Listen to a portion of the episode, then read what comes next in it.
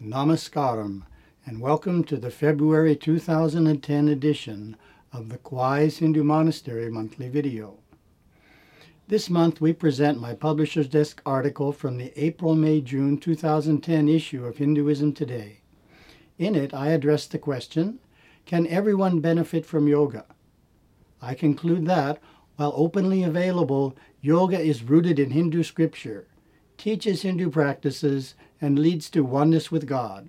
So, practice with caution.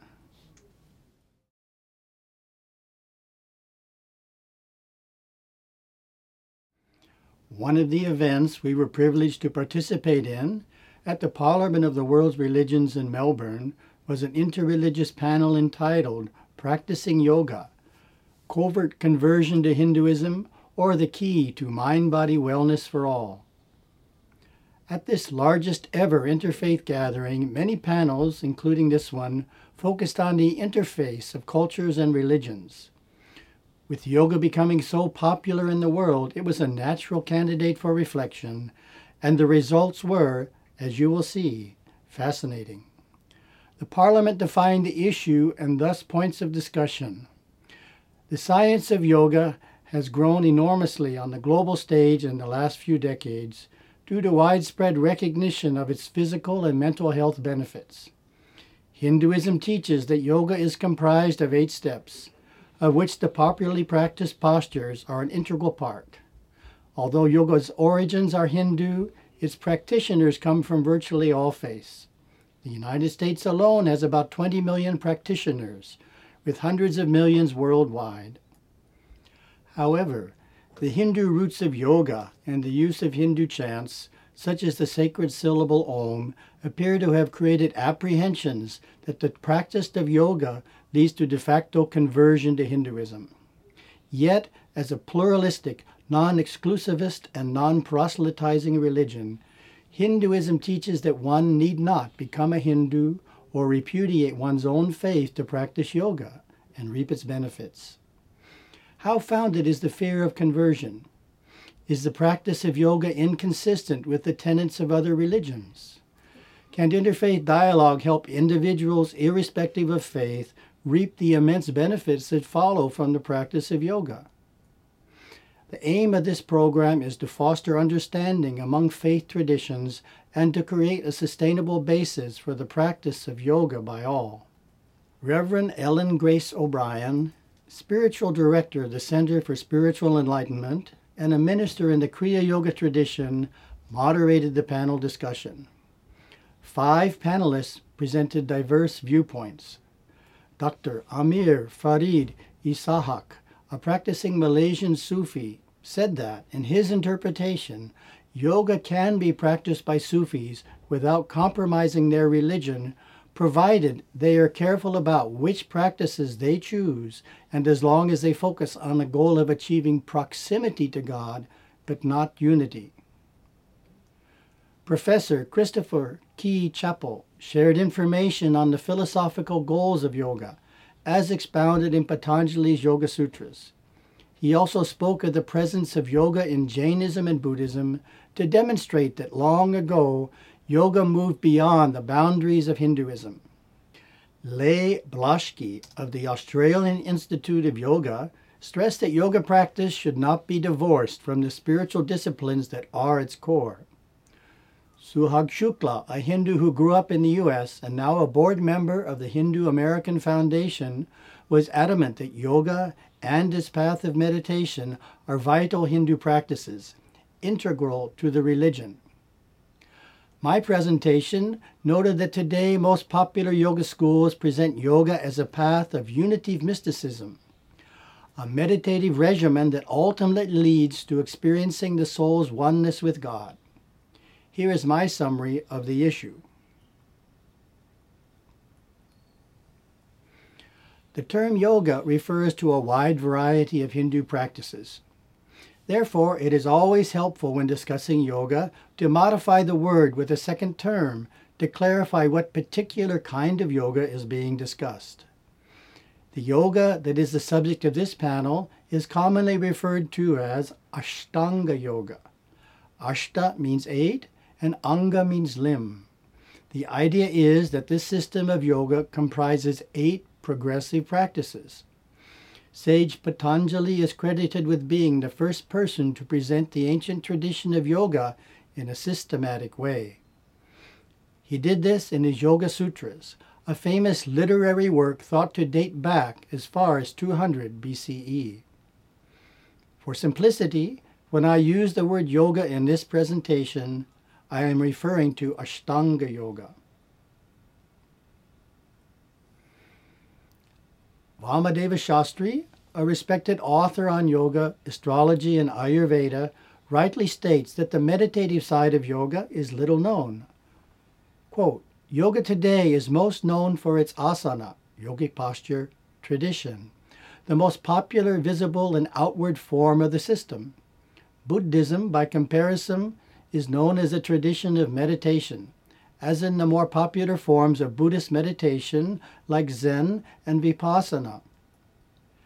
Many people who have studied yoga in the West look to Buddhist teachings for meditative practices, not realizing there are yogic and Vedantic forms of meditation which are traditionally not only part of the yogic system but its core teaching.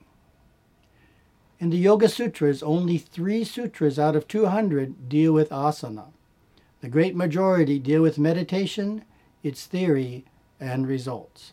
To understand yoga's meditative aspect, it is helpful to look briefly at each of the eight limbs or categories of practice.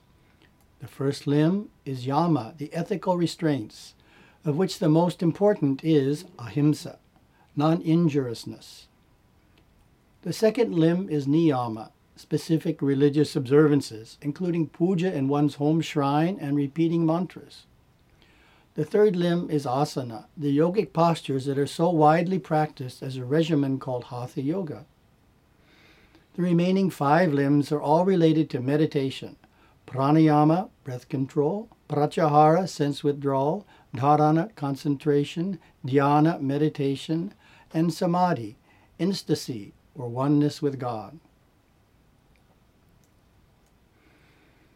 Sometimes it is said that the roots of yoga are Hindu. To develop this botanical metaphor more fully, I would affirm that yes, the roots of yoga, its scriptural origins, are Hindu. But the stem of yoga its practice, is also Hindu. The flower of yoga, mystical union, is also Hindu. In other words, yoga in its full glory is a vital part of modern Hinduism. Yoga is practiced on a large scale in Hindu communities around the globe. The fact that yoga is also pursued by many non Hindus does not negate it as a Hindu practice. Let's draw a parallel to Vipassana, the popular Buddhist meditative system.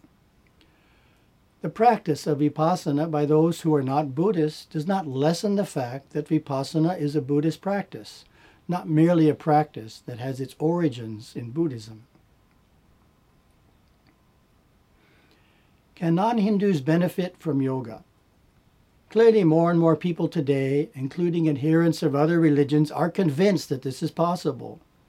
Take, for example, the title of an opinion piece in an August 2009 edition of Newsweek We Are All Hindus Now. The article quotes the view of Stephen Prothero, religion professor at Boston University, on the American propensity for the divine deli cafeteria religion. He states, You're not picking and choosing from different religions because they're all the same. It isn't about orthodoxy, it's about whatever works. If going to yoga works, great. And if going to Catholic Mass works, great. And if going to Catholic Mass plus the yoga plus the Buddhist retreat works, that's great too. However, it is equally true that leaders of some religions have spoken out strongly against the practice of yoga by their followers. For example, the Vatican has issued a number of warnings to Catholics about yoga over the years. In 1989, it warned that practices like Zen and yoga can degenerate into a cult of the body that debases Christian prayer. Further, the church leaders cautioned the love of God, the sole object of Christian contemplation, is a reality which cannot be mastered by any method or technique.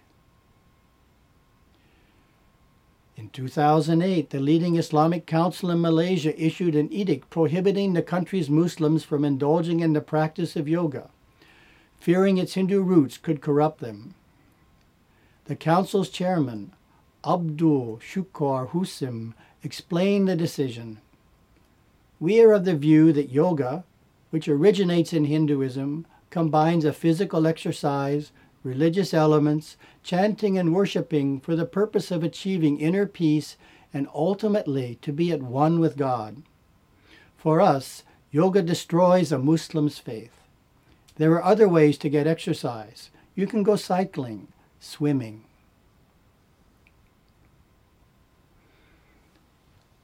In a search on the web, another informative example turned up.